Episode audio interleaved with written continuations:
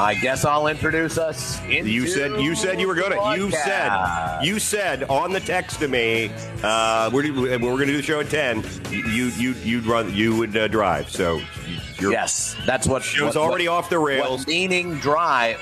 Drive means I will do what Jeff does. That's what that means. No, that's not what that means. That's what that means. We'll have a yes. long series of meetings discussing this. No, no, wrong. Jeff is not here. Mark Furr and John Pelkey are here. As you can see, we're already fighting. Like this is the equivalent of the Denver. Couple. This is the equivalent of the Denver Seattle Super Bowl. You just snap snap the ball over my head, and now we're just you know we're scrambling. So you're Peyton Manning in this scenario.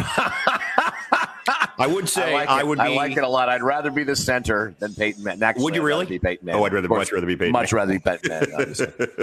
So I've seen what centers look like 10 years into their career. Although Randy Cross did a nice job, and then of course he fell back, and you know a lot of them lose the, lose that all that weight and uh, become very very fit, but yes. uh, a lot of them don't. A lot of them don't, Johnny. All right. Apparently, we don't have a lot of time because you've got uh, obligations that are more important than talking about the Super Bowl which seems well, I mean, we're going to talk about the Super Bowl for, for, for about an hour for crying out loud. I don't know if we need to talk about it too much more than that. Is that I, enough I believe, in the 867 hours of pregame that we're being given? Is that enough? Exactly. For God's exactly. sake. By the way, I, I watched too much. Derek, Derek, if you ever want to have a lot of fun, go back and watch old Super Bowl uh, broadcasts. They have them now. I watched the broadcast of Super Bowl 6 mm-hmm. and they had an hour and 10 minutes for pregame and with this little countdown clock and Jack Whitaker just wandering around the field. It is absolutely hysterical where that started and where it's come to this point. But yeah, I, I did watch I did watch Super Bowl 13. I was actually talking to it about about it with my dad, how John Stallworth wasn't even in bounds on this on the one catch. that's his that's his guy. Oh yeah, I know. Up. And I told him, I was like, you know, he wasn't even in bounds. He got pushed out of bounds. It was the rules at the time. There's like commercials for spam. Um, it was uh, it was really interesting. I think I watched like trap and like 116 plays of just trap by the Steelers and split back with the receivers in a three point stance. What That's against the Cowboys, right? Cowboys, Pittsburgh yes. Steelers, 13. Yep. Yeah. We, uh, we when I was in high Jackie school, Smith, sickest man in America. Oh, poor Jackie Smith, on Hall of Fame career in St. Louis, believe, right? And that happens to him. It's yep. funny because you bring up the three point stance. When I was in high school, my senior year was the fall of '81, and uh, was a wide receiver and a bad one at that. But we so desperately, John Jefferson was my hero at that time. Look up John Jefferson, great receiver of that mm-hmm. era, Green Bay and San Diego. And you know, everybody by that point, wide receivers stood up. There, there were, yeah. you know, a handful of guys in three point stances. And we begged our coach, please let us let us stand. But nope. So all through my, my whole career in football as a wide receiver in high school, three point stance. Yeah. Super Bowl six. It's there's only one apparently sponsor, and it's um, Black and Decker. And every commercial is led in by Charlie Jones, longtime NBC play-by-play guy Charlie Jones, wearing a brown leisure suit that is just absolutely to die for uh, if you if you love uh, throwback stuff. And it is so very quaint, Mark. I know you remember that. I'd forgotten how quaint it was until I started watching that. Yet we digress because we Mark I, has I, more important obligations, and you know Derek again, and I are having good fellowship, talking about old football, and Mark's like, "Hold on, I I've got to go." All right, go ahead. Well, I, I, think the only fellowship is between you and yourself, actually, at the moment. That was just this ranting, long monologue about 1972 wow. or 76. You've met me, right? You know what you you know what my show is like. Exactly. so the fellowship was it's a bit right. hyperbolic to say there there's fellowship. Wow, with, hyperbolic. With Got and, ourselves uh, a reader with you and Derek here. But I will say this: that the three point stance. Can you imagine, Derek, if they are in the three point stance and you could hit them. I mean, they would never get off the line. They would never get off the line. Jam mean, receivers be... all the way down the field. You could do all these other things, and uh, it was so funny because I'm watching this, and I'm and I'm also watching and kind of prepping for the show as well. And I'm hearing this in the background, and I keep hearing this reoccurring name that I heard later in life. His name is John Banaszak, who was my head coach in college. And it's so funny to watch him like celebrate after a tackle because that's exactly how he would celebrate as a coach as well. Arms flailing in the air. uh, he's just a maniac, and it's he brought the same energy as a head coach too. It's so funny to watch. He's the same guy. I think Banaszak is, if you've ever watched the great, I'm sure you've watched the America's games, the NFL films Yeah, that are, which are just tremendous. One of my favorite series ever. They really are. And they're they're not showing usually on the NFL Network. They start showing them back to back during Super Bowl, and they haven't done that yet. So I'm fingers crossed they're going to do it over the weekend. But Banaszak is one of the guys they interview. It, they run out of Steelers that you've heard of at Mm-hmm. a point, and and Randy Grossman and, and John Banaszak end up being guys that they are, but they're both so great, and it's such a Mike Wagner as well. Now people might know the safety Yeah. Mike Wagner, but uh, it, it's so great. And you're right, Banaszak just strikes you. If you wanted to put together a '70s overachieving football player, Banaszak is your guy. Uh, it just just terrific. But Hey, uh, that, that camera angle on him too, and that hilarious. They get him like right above the chin. He's got this look in his eye, and it's so funny. And it's Oh, like it's every time great. I talk to you, too, he's like, Now that, that Oh, might have been man, your dude. dad's favorite. That was a, a real key Super Bowl for the Steelers, if you think about it. Remember, coming in, they had won two, and Dallas had won two. Mm-hmm. right. You know, Miami had won two, Green Bay had won two. No one had won three yet. And it was between Dallas and the Steelers, arguably the two best teams in the league. And that's when Hollywood Henderson had all of his comments about America's team, as well as you know, Terry Bradshaw couldn't spell cat if you spotted him the C and the T. And um, Hollywood Henderson, you know, karmically did not have a very good run after that. I think he's back, uh, you know, back on his feet right now. But Won the lottery later in life. Hollywood Henderson later in Oh, life won right. like several million dollars in the lottery. right. So his story is just one of the great stories uh, of all time. And he and Tom Landry had this sort of, uh, in the end, developed this amazing relationship. And Landry really supported him when he was getting over his uh, drug and alcohol issues.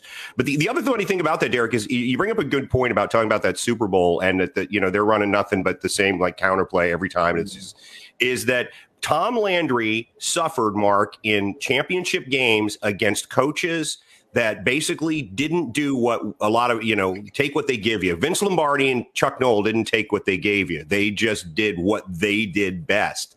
And those were the teams that Tom Landry struggled against because they had all that multiple set, multiple offenses. I mean, you know, they were very, very groundbreaking with Shocker. motion and things in uh, for for Dallas. But Noll was a little bit Lombardi like, and Lombardi always said about Landry is he said, you know, in a tight game, he's going to try to do too many things well. And we're just going to do what we do well. And that's what kind of upset them. But those Cowboy, you know, those Cowboy Steelers Super Bowls were just the storylines behind that and everything were just too good. Just too good. Now, I wasn't pulling for them the next year against the Rams. I was right. For the Rams. Yeah, I was pulling for the Rams, believe it or not, and I, you know, ha- grew up hating the Rams. But that was such a fun story, and it was Ray Malavasi and Chuck Exactly. Knox had much better teams. Nolan and could uh, never get there. And he Nolan Cromwell had there. such a great career. I remember him in college as a quarterback, and then you know, it was kind of pulling for him, but yeah, it wasn't going to be because Jack Youngblood played with a broken leg, I believe. yep, go Gators. Yeah, Jack got and- Youngblood. And there and they were ahead going into the uh, fourth quarter. Hell of a game. ahead, And, and by guess two who was the defensive MVP? John Banaszak. But that was Stallworth. That was all Stallworth that game, and, Yeah. and, and Bradshaw coming up clutch, and and that's the thing, John, about what they did. I mean, they were just ground and pound you, you know, in the in the first two Super Bowls that they won, and then the second two Super Bowls, it was all about Swann and and and and Stallworth as well. Yeah. Now Swann had that great catch, I think, in Super Bowl. Uh, it might have been which Ten. one? What had Ten. it had been? Ten. yeah, yeah, yeah. Great one. But uh, 78 and 79 seasons Yeah. were much more about the air attack. In It's because they caught up and they real to, to Derek's point, a lot of teams had caught up with what they do, and they, you know, that was the great thing the Steelers had is, and you know, and you think of them as that uh, running team, but with Stallworth, and I would agree with your dad, and you have no idea how painful it is for me to utter that sentence at any point in time. But uh, uh Swanee was uh, great, and he was very, he was flashy and he could make the great catches. But John Stallworth was as complete a wide receiver and a big man playing wide receiver at a time when they weren't always that big. What a, what a great player! And you're right, Mark. He uh, he just uh, no, he was a nightmare for the Rams in that in that Super Bowl. Yeah, and they took advantage of the rule changes. Those those first offensive rule changes happened in '78, so they the were Donnie first Shell ones rules. to No, take. one, to take advantage of them. Yeah, it was yeah. really uh, amazing. So they they did a great job. All right, well let's let's talk about not Super Bowl 13, although we could talk about that forever. 10 yes. and 11 as well. 13 oh, of course. 14 was what we're talking about right now. Uh, we can talk about Super Bowl 55 and the fact that coming into this, Derek, uh, you, you, have uh, laid out a lot of plays that Kansas City does, a lot of things that they do that just confuse defenses. They uh, defenses just get overwhelmed by their talent, by their play calling. Uh, they get overwhelmed. They get confused. There's so much defenses don't do right when it comes to playing the Kansas City Chiefs. And, you know, yes, Tampa has a great front seven and a really very, very talented front four.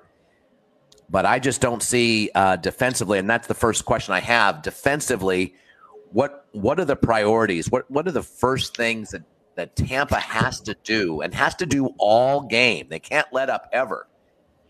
Uh, you know, uh, in two days from now. We saw the Niners had them held to 10 points halfway through the first, halfway through the fourth quarter, and ended up giving up 31.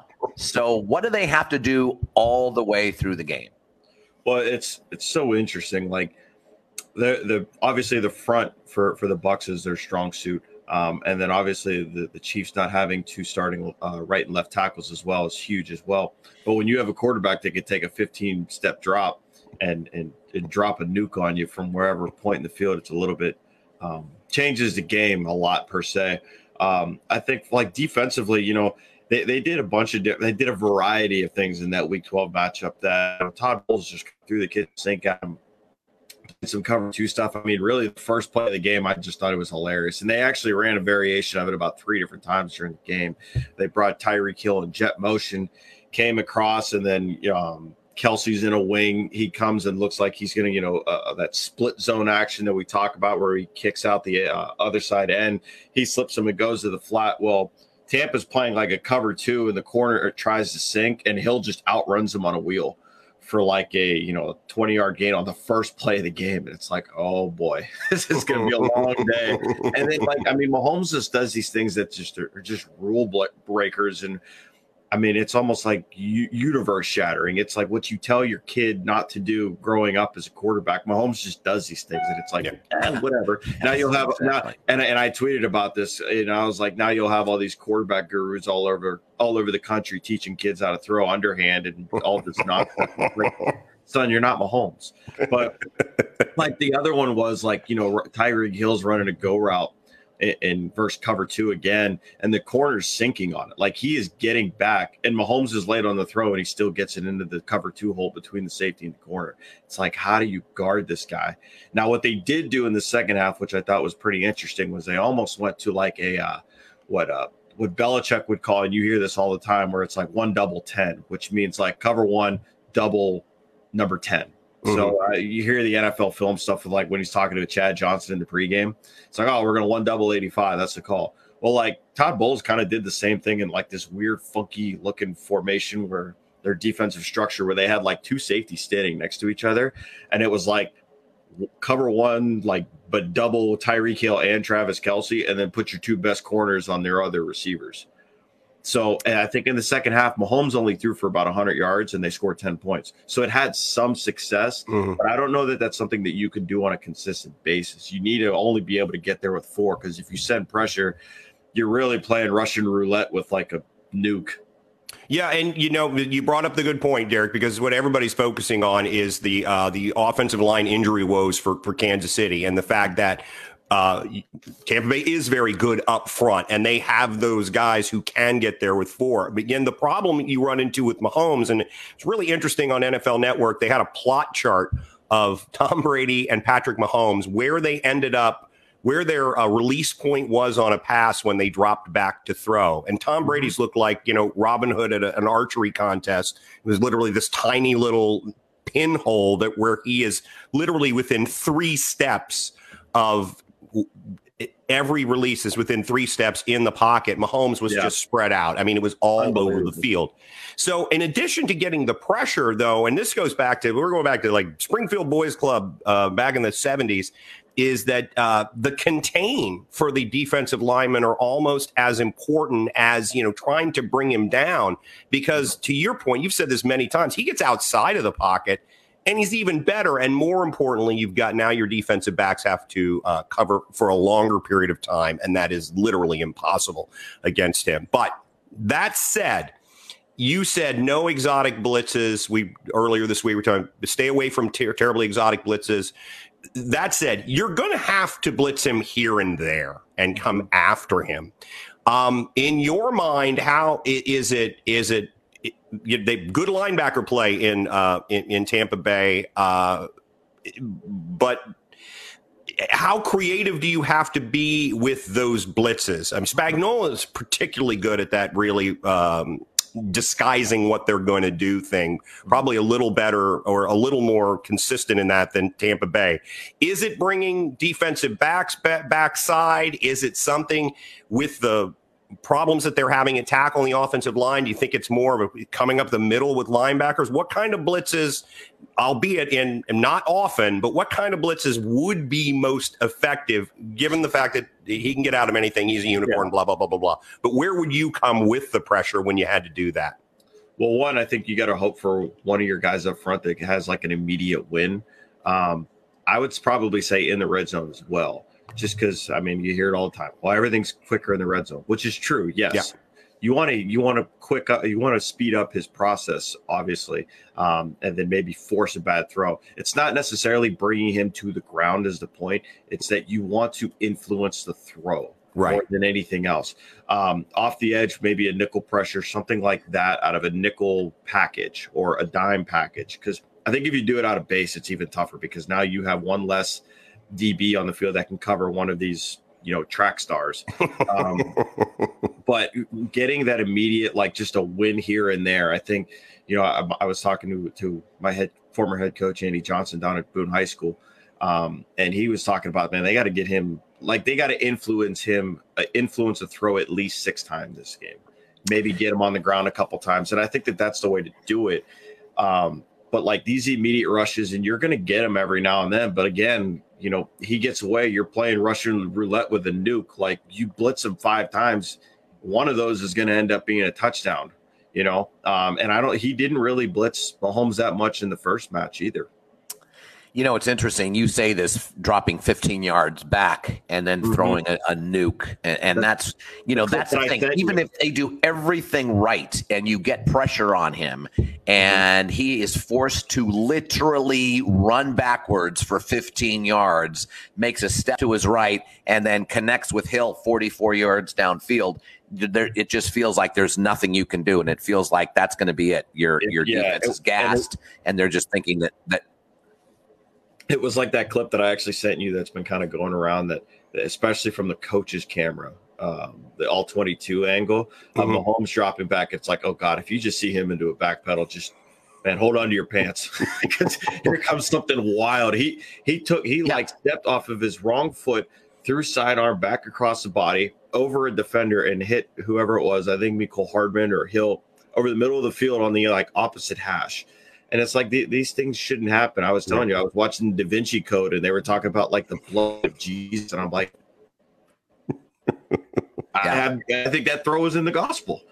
I mean, some of these throws, some of these throws that he makes are just unbelievable. Like, and it's not like every clip that he throws, you could make it. You could, you want to post it on Twitter, but yeah. people are so like desensitized from it. Like the one in that game as well. He threw around a guard sidearm like Carl Mays from the Red Sox in like the 1920s, like just completely just, oh, here you go. It's a 10 yard completion. Well, we've talked about that before. His baseball background, he throws the ball like you would a shortstop or a second baseman turning a double play, where you you know you've got to change your arm angle. It doesn't matter. You have to, and he is. You're right. I mean, there's nobody who's better at that than he is. Uh, if you don't mind, Mark, I'd like to switch over I want to I want to I want to say one more thing about this, and that is that there's a there's a uh, a line of thinking, at least with a couple of writers that I've read, that uh, want uh, is advocating advocating Todd Bowles to look at the Atlanta Falcons, look at a division rival and what they did to the Chiefs. They held the Chiefs to 17 points because they had these I guess what they call it is sim pressures. Yep. It's, it's different from zone blitzes, but not it's it's in the same family as zone blitzes, but it it can confuse the line. And mm-hmm. there was there was about a half a dozen plays to your point, Derek. You, got to do about five or six of these where you confuse the line. And, and what ends up happening is that there's a lineman or sometimes two that have no man to block because they don't right. know yep. where they are.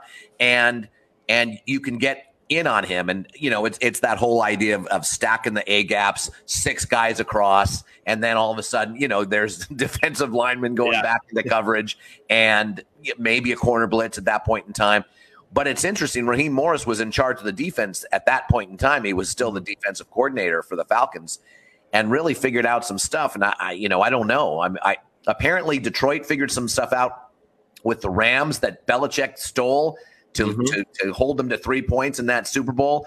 And there's been another example as well. And I'm just wondering, do you think that kind of do you think do you think defensive coordinators do that? Do you think uh, you know? Do you think there are ways to figure that out and to to borrow, to beg and borrow, even from divisional point opponents? Yeah, absolutely. And uh, it's a way of looking at it. It's like, okay, this is what they did. How can we put this into our game plan within the structure of what we do defensively?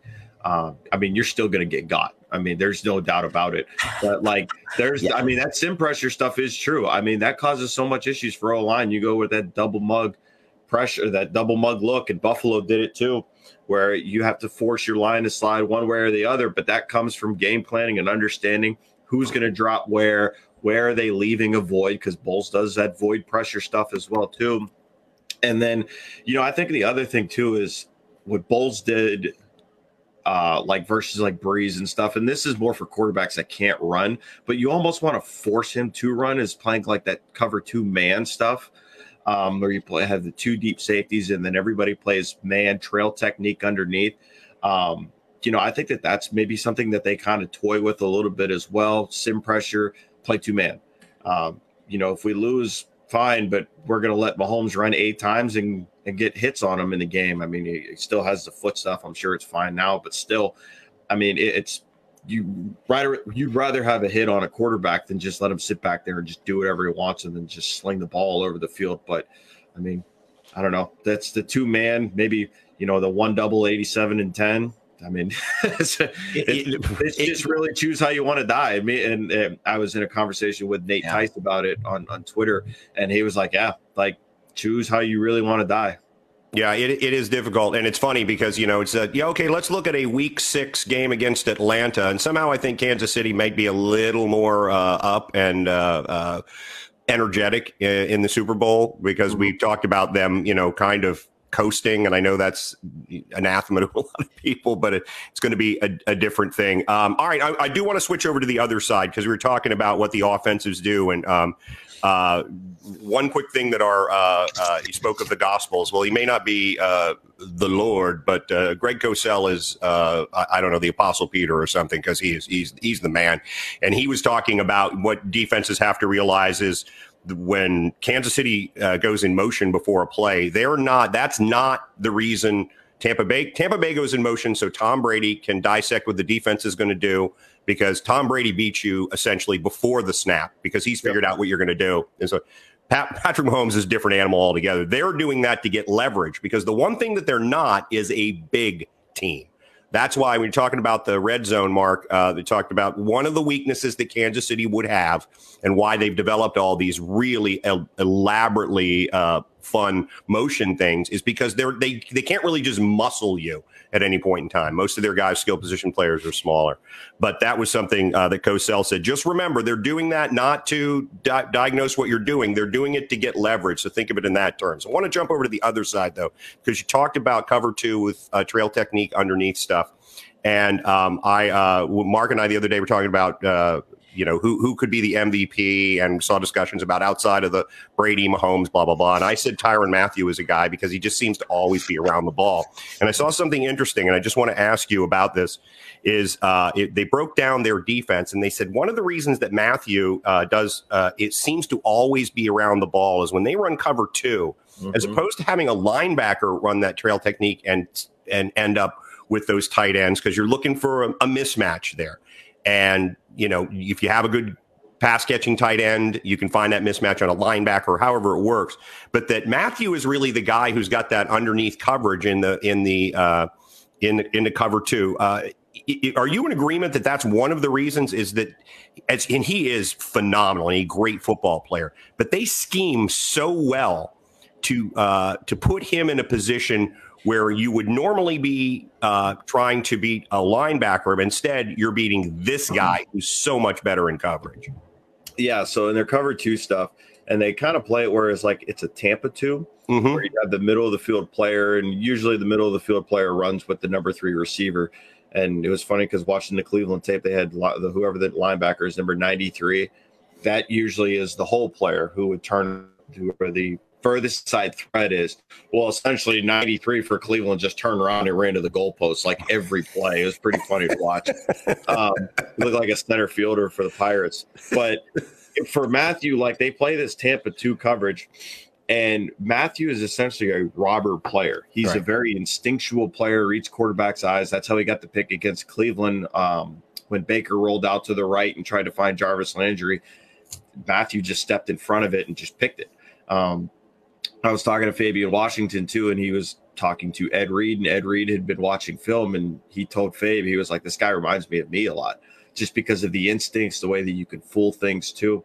And I think that the way that Spags just draw stuff up, I mean, schematically, think think reverse Brandon Staley. So for the Rams, so remember when we talked about Brandon Staley, like it's a lot of too high stuff. Everything looks the same. You could roll to everything. Well, it's like bizarro Brandon Staley, where it's like a lot of one high stuff but then they'll shoot Sorensen back and they'll play cover two or they'll play quarters. They'll do all these different things. And and Spags like I made the comparison. Like the more I watched it, the more I heard of like Brady sitting in his house for two weeks watching film, trying to figure out like this Spags enigma because right. Spags just throws blitzes whenever he wants, and there's no rhyme or reason to it. It's like you know, it's like the Dark Knight plot where you're just trying to figure out why the Joker's doing this. And it's like, well, Spags just wants to see the world burn, and he's going to send a corner blitz on the first play of the Super Bowl. I love it. Like that's, I mean, that's like what he does. Like, I mean, now he'll obviously do some other things and play, you know, cover three and or spot drop stuff and um and things of that nature. But I mean, he's going to send pressure, especially versus Brady.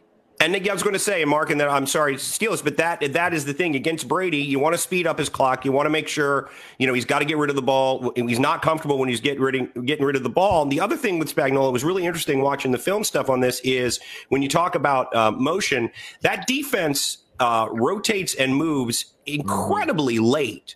Yep. And you know, you watch the, the film, Mark, and for people who are listening who may not, you watch a lot of film, and you see that you know Brady will come up to the line.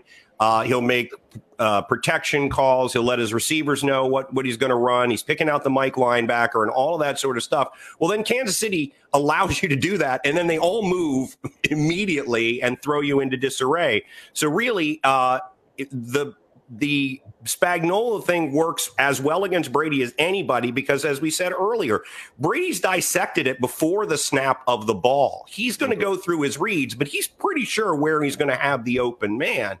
Um, and uh, to your point, the chaos theory of defense is like, you know, all right, it's uh, first and goal on the 11. I'm calling the punt block defense. And all of a sudden, you know, the, you're just staring at it going, Jesus, yeah. what in God's name? Has someone had a stroke? What do we do at this point? You know, um, but that is, um, you know, one of one of the reasons as well when people ask uh, asking who do you think is has the upper hand in that, and you talk about how great the offenses are.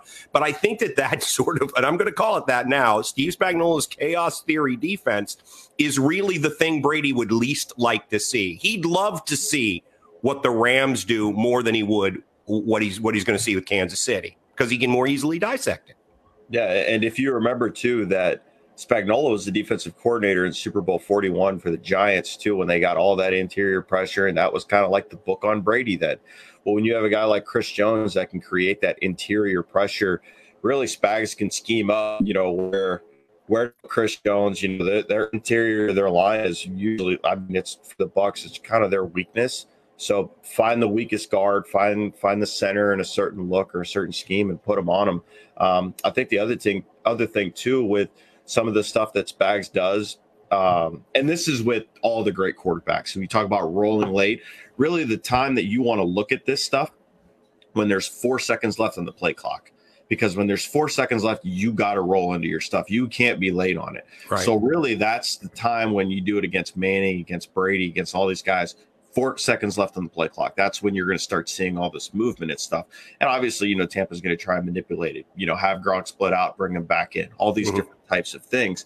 So I think that that's where it gets really, really. There's a, a chess match to to be had there. And I think too, when you're sending all that pressure as well think like back in the days with New England with Julian Edelman and Amendola, and like when Brady saw pressure, knew it was coming from. He's throwing hot. He's throwing those little Whyhosh juke routes. He's throwing options. He's throwing the, the quick slants.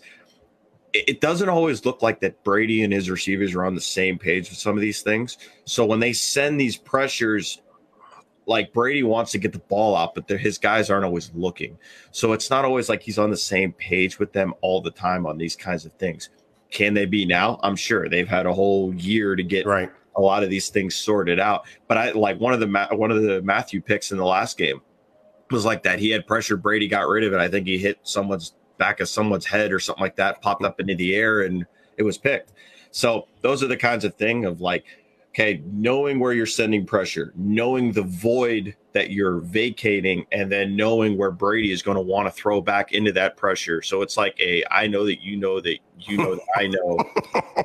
So it becomes like, okay, like now it's a pure just chess match. You would have thought that I put the poison in your glass, but yeah. instead I would have put it in Michael's. But I would have known you would have done it. Yeah, now that's what it comes down to. And, and I and I tell you, I thought about this yesterday. I said the probably the most enjoyable way for me to watch this Super Bowl, if I could actually give into it, would be record the entire thing and pause it a second before snap on every play and just look at it and go, okay have they confused him? You can tell, you know, you, you'll you'll be able to tell. I think Mark maybe a little bit, you know, when Brady is struggling to dissect what they do, mm-hmm. um, and that's why it just makes it such a uh, such an amazing chess match pre-snap for these. Uh, and then, by the way, let's throw in that you have all that pre-snap stuff, and then you know as many skill position players on the field as we've ever seen in a Super Bowl on both sides. It's it's just well, crazy. It's the I matchup really we had to see.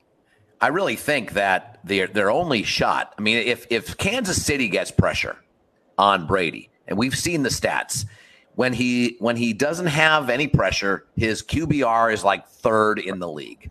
He's he knows exactly to your point. He knows exactly what he wants to do with that ball ahead of time, and he gets it to them eh, faster than any quarterback. I think he gets rid of the ball faster than any quarterback in the National Football League. Yep. But when there is any pressure, his QBR is down to like nine points. It's like the second to the worst, and it's gotten a little bit better in the playoffs, but it's gone like from four to nine. So if they get pressure on him, this is a blowout. This is a this is an absolute blowout. But if Tampa know plays the way they've been playing, three games on the road, looking very very good. That that's the that's in my opinion the only chance they have to win this game is is to have it be you know whatever that game was a few years ago against against the Eagles, where there was one punt in the entire game. It's literally up and down the field for both you know for both teams. I, that leads I don't know into, how I don't know of any other way they could possibly win. Well, that leads me into this question, Derek, because I know no one other way that they could possibly win, and that is to be able to run the ball incredibly effectively. If you can run the ball incredibly effectively, then you can, you, you know, you're not worried about pressure on your quarterback and everything. Can Tampa Bay, and they've got some talented guys doing that too. Tampa Bay, if they are able to ground and pound a little bit, um, mm-hmm then that would be a thing in my mind that would slow you down because now it's just you know you're putting your helmets on their helmets and you can over over physical them. Sure, you're going to run some you know some some uh, exotic things with your running game, but Derek, is that it? I mean, Tampa Bay. If Tampa Bay comes out of this with uh, 165 yards on the ground. Doesn't that, as a statistic, looking back, wouldn't you go? They probably had a little bit of success in this football game. Yeah, and you know, I, you almost want to think back to that 2018 AFC Championship game with New England. That New England turned into like a 2004 power football team with Gronk using as an extra tackle. Um, I think you know, and I think when if Bruce, this is Bruce Arians' what first time as a head coach in the Super Bowl. Mm-hmm. Bruce Arians is not going to go down in a Super Bowl running the ball 30 times. He's Bruce Arians, and he's got Tom Brady, Antonio Brown, Mike Evans, Chris Godwin. Uh, he's not going to go down going like that. I think that this is still a shootout. I think that they would like to control the clock, but I mean, their their run game isn't that varied. It's not that creative, anyways. I mean, they're going to run duo 400 times in the game.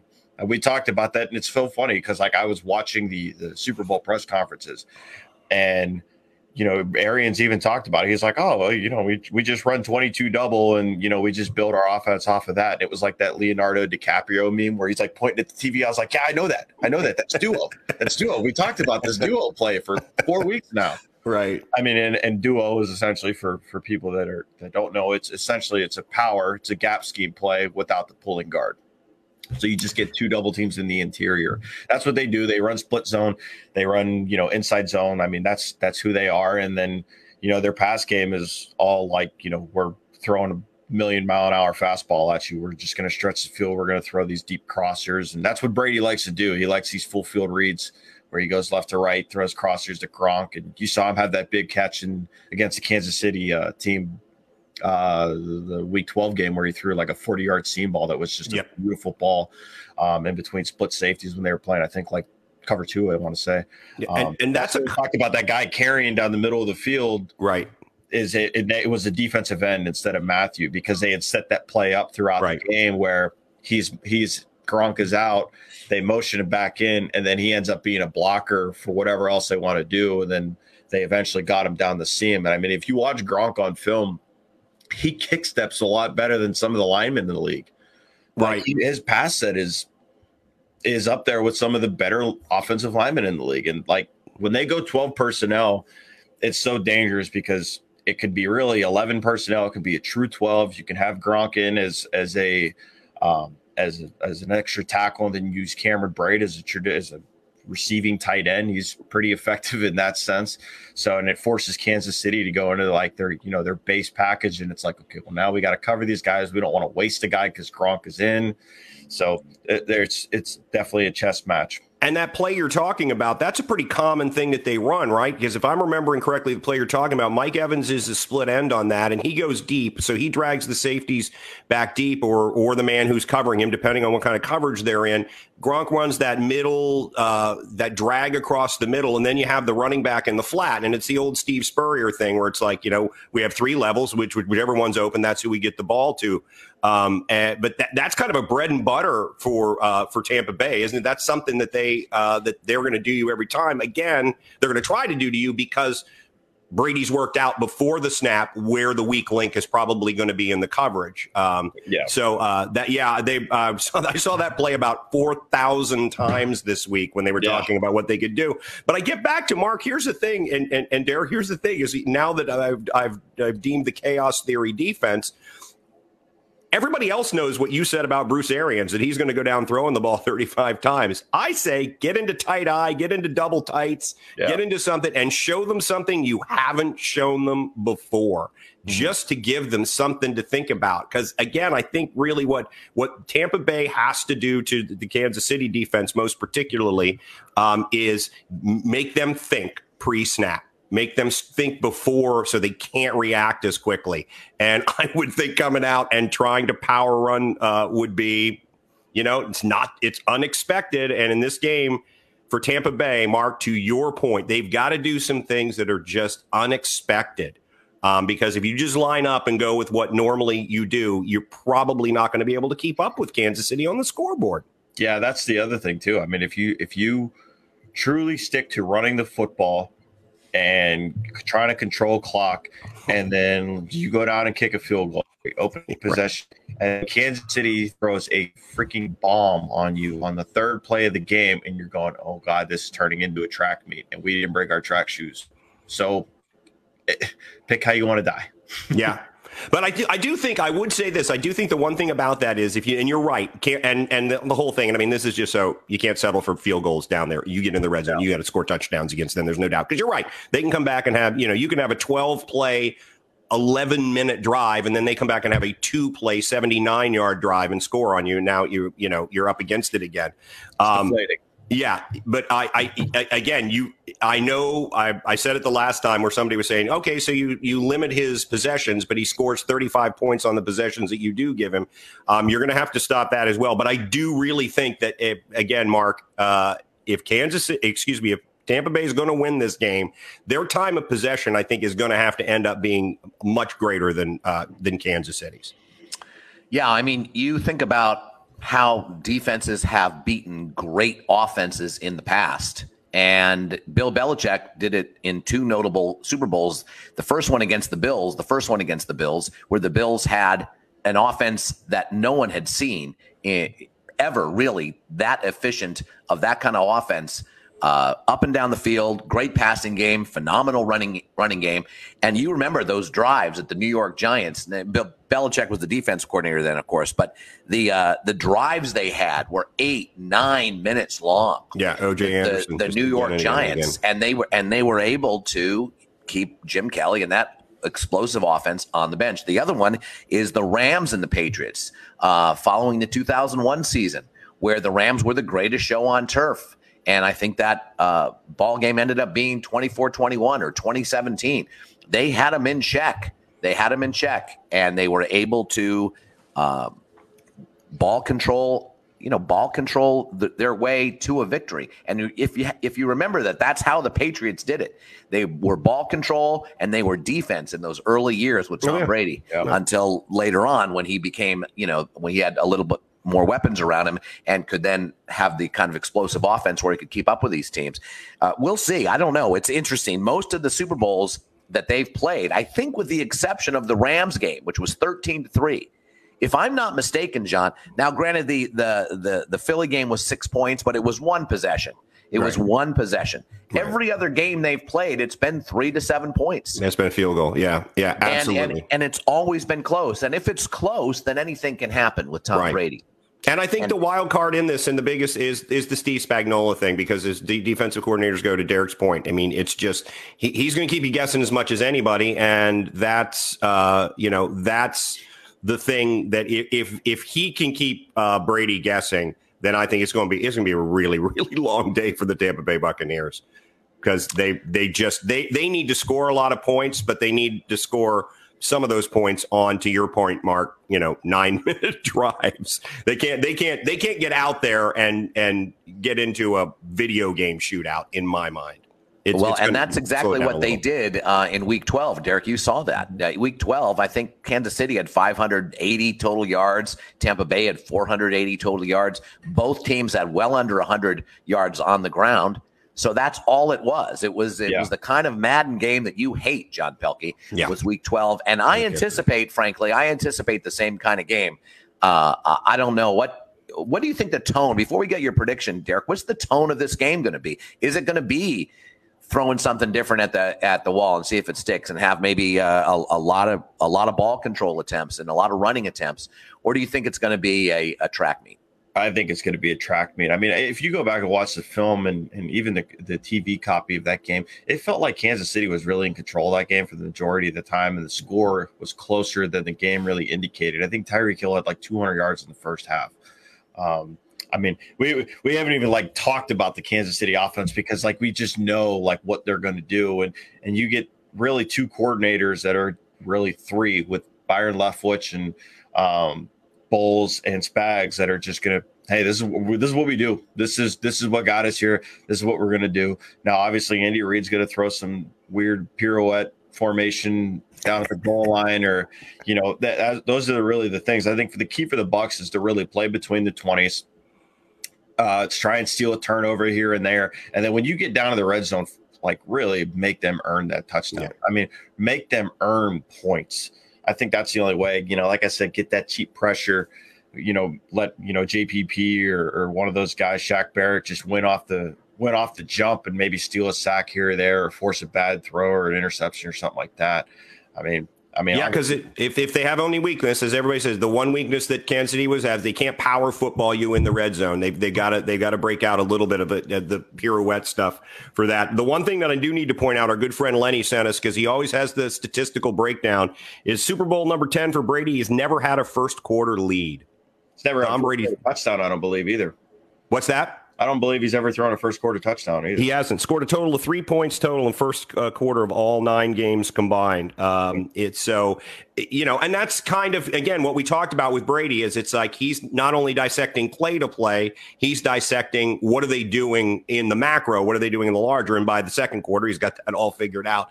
But uh, yeah, I I I I think this game's going to maybe play out, Mark, a little bit chalk for a Brady Super Bowl, which is we're going to get to the end of the first quarter, and it's going to be it's not going to be a high scoring affair at that point. We're going to be like, oh, okay, well, and then it's going to turn into, um, you so. know, a, a, basketball game. It's going to yeah, be, I, especially when, and this has been the talk of sports radio and, and sports podcasting for you know, the last two weeks. So um, the big formation for the Chiefs is that one by three that we've talked about on this podcast, where they put Kelce on the backside of um, of trips, and then they put Tyreek Hill in that number three spot, um, which is what they did in the in the last Super Bowl with Wasp, um, and, and they run a variation of plays off of that that just stretch the ball down the field and like it puts so much stress on these safeties. And I was texting one of my buddies back and forth. I sent him a, a clip of the game, and the safeties are like 30 yards back. I'm like, what do you call this? Is this like three sky? Like, what is this? And he was like, no, it's three cry.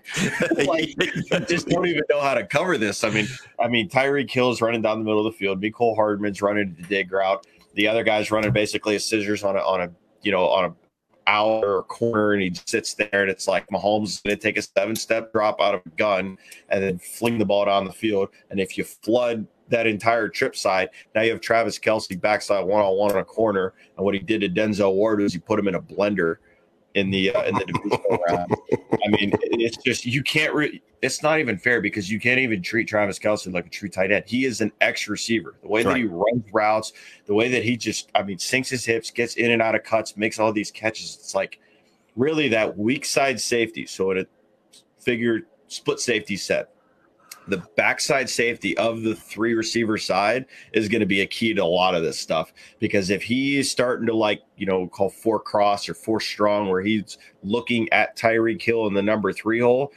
Mahomes is probably just going to go backside one on one to this uh, Travis Kelce on a corner. Fine. Now, if you know he's going to play that half and and play the Kelce side, now Mahomes can work basically three on three to the trip side and pick your poison. So that really, I think that backside safety is key to a lot of these different things and a lot of these different reads because.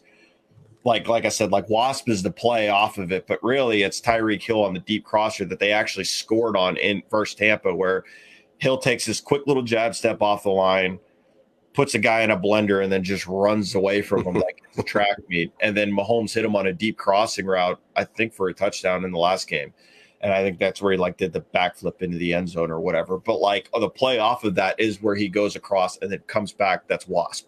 So it's like so many all these different things, and their offense is just so freaking explosive. I think their run game is going to be like the cherry on top of their offense. Like, hey, you're going to give us a run look, we'll run the ball. So they might run the ball maybe 10, 15 times a game, but it might be for 12 13 yards pop just yeah. because it's like, hey, you're giving us a light box and you're so terrified of Mahomes taking the top off. We're just going to run counter and, yeah. and, pick up eight on, on a random play. And you want to try and sit back and take away the top off. Fine. We'll just throw underneath to Tyreek or to, uh, to the, probably the best underneath player in all of football and Travis Kelce It's yeah, it it just seems so un, unfair. Uh, it, it is. pick your way to die. It, yeah. it, it really does. I just don't I just don't see it. The way you talk about the offense, Derek, it, it's as if you know Andy Reid finally has every piece he possibly could could want to just decide what he wants to do and to have it to have it done that he literally gets to just stretch his Andy Reid brilliant offensive brain and yeah. it just gets to land in whatever direction he fantasizes about because he's got the personnel to do it. And right. he's, it's he's it's not like doing it with James Thrash and whoever he had to do it with in Philadelphia. And I love James Thrash. I've interviewed him many times. Great guy. But yeah, he's got too many toys. The one thing though, and I do want to get back to because Derek mentioned it right up front, is uh, the offensive line issues for the Kansas City Chiefs might be a little bit of a, a, a, of an equalizer there. And again, coming up against the this Tampa, these guys from Tampa can get there um, with four, and they've done it against offensive lines that weren't beaten up. Um, but I will say this is the my least favorite place to have been over the last two weeks would have been in the defensive backs room for the uh, Tampa Bay Buccaneers because you're just I don't know what you're to your point, Derek they can only do so much. You can't cover guys for seven, eight seconds yeah. all the time. And Mahomes has the ability to do that as well as anyone. And and when Derek was saying earlier, you know, affect the throw. Well, with him, it doesn't matter if he has to throw it between his legs, if he has to throw it behind his back, if he has to throw it left-handed. He can he can do that as well. So um, I, want, I want to make the point too that when you're watching this game, and it's hard to see on the TV copy sometimes because it's so down the line if they show the back end, the um, the offensive line basically cut, watch how wide the Chiefs' offensive line splits are. Like they're wide, wider than most at, at the NFL level, you would say. But a lot of that has to do with because they know that Mahomes can get so far back and create a lot of these plays. So, like the book, obviously, get pressure with four, right? But a lot of that has to do because Brady doesn't make plays of structure. You want to rush him from the interior and not let him step up because when he steps up, that's when he's deadly. He's got a clear vision. Same thing with Drew Brees and Peyton Manning, a lot of these guys. So you don't want to say, okay, you got great defensive ends, that's fine, but your tackle just kick step wide and just lets him run upfield. Okay, now Brady's just going to step up. That's fine. But with Mahomes, you can get a great rush upfield, and he's still five, six yards behind. Like he still has all these different things. Like th- there was a stat that I saw that they are top 10 in pass efficiency versus every coverage. Their worst coverage, th- their pass efficiency, they were like ninth, and it's cover zero. It's just straight main right. coverage, blitz coverage, which ironically, which what Spags does, he just blacks out and runs cover zero um, at it when they go empty, like ah, empty, blitz everyone. Um, but, but, it's like those little things. It's just like, man, like it, it, he breaks rules. He, he, just doesn't understand. And then obviously, like you know, we said he's Thanos. He's inevitable. Like you're gonna get got. Yeah. You got to take your wound. You just got to lick your wounds, and then you got to figure out how to how to steal a play from him because some of these things that he does. I mean, I, I sound like a complete fanboy right now, but it's like all the things that I grew up with of like, don't practice bad mechanics, this sidearm stuff, don't do, don't throw off your back foot. Mahomes just takes all that, crumples up, and launches it straight into the sun. Well, I think the interesting thing, and I, I heard they, um, uh, Sean Payton was on uh, NFL Network this week talking about Mahomes and how much they like. They had the next pick, by the way, in the draft uh, that year, and they were in love with him. He said they went to watch his workout, and it was the best single workout he's ever seen by a player anywhere at any point in his career. And he's like, uh, "Let's get out of here before any other team see we're watching this guy."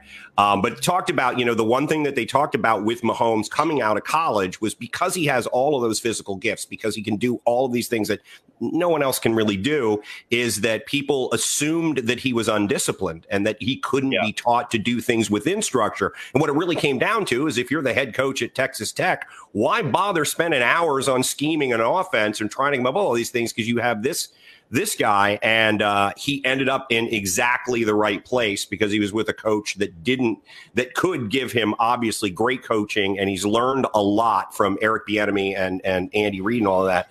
But he still maintains the ability to work outside of the play. So when he drops back to throw, he's not looking to do one of these between his legs, but he's looking to do whatever was scheduled. But then once the schedule is thrown out the window, he's you know, if in a military parlance, Mark, he's Audie friggin' Murphy.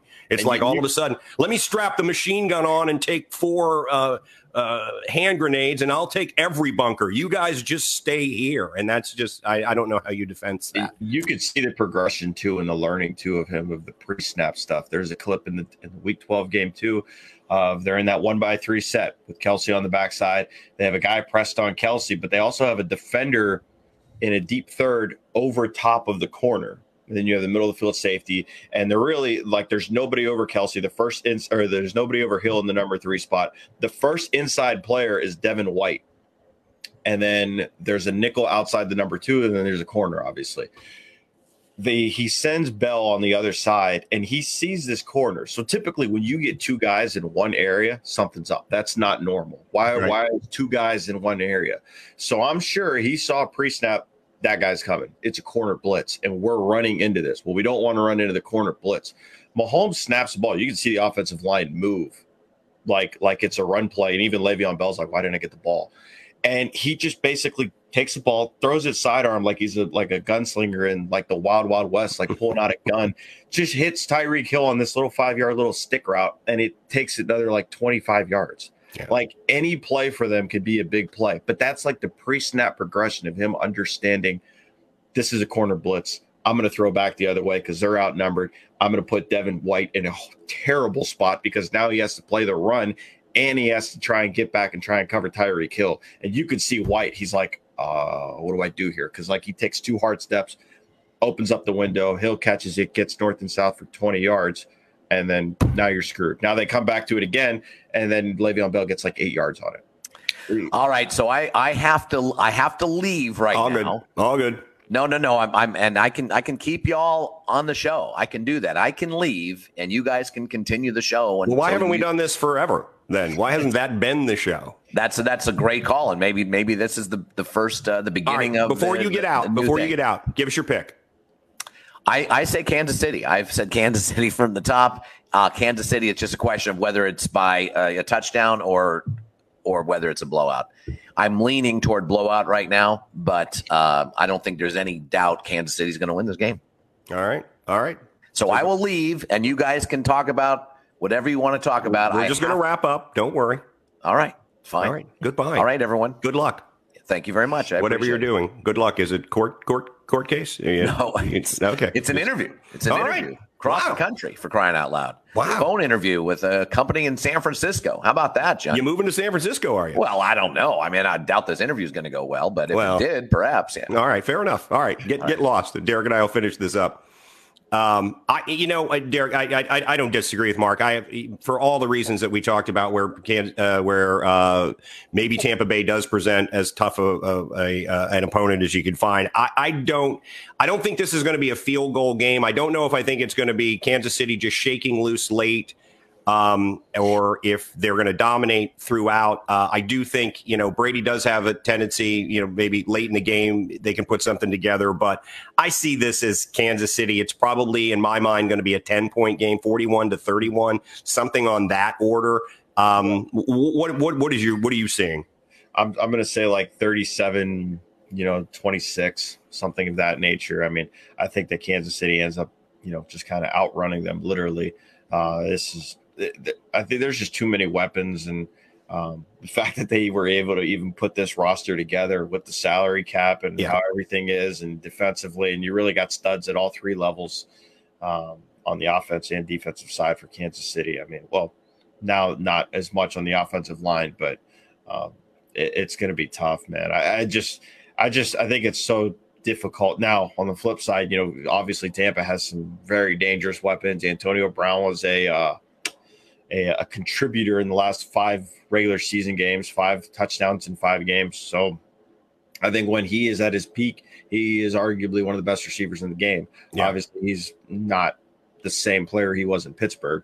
Um, but He doesn't have to be with this no, offense. have to be. No, he could be the number three receiver. And, you know, if you're getting the number three receiver treatment as Antonio Brown, that's pretty dangerous. You Yeah. know what I mean? So um, I think Chris Godwin is due for a big day, too. I think. Yeah, somebody uh, also, I think I think our old friend Greg Cosell, uh, who we, we both respect, was talking about. Uh, I think he said Cameron Brate's name. He said, Yeah. you know, Brady, ever Brady, uh, and with the Patriots, all somebody steps up that's not the name that you think a lot of times, and that uh, he's developed a better relationship with him. To your point, with with Brady and his receivers, they didn't have the offseason, they didn't have the preseason games. It's all new for them, and it's a work in progress. But somebody like that stepping up and making plays, because if you're on can for Kansas City, that's not the guy you're paying attention to, because we spent a lot of time on the guys on uh, for Kansas City that you have to pay attention to uh, for Tampa.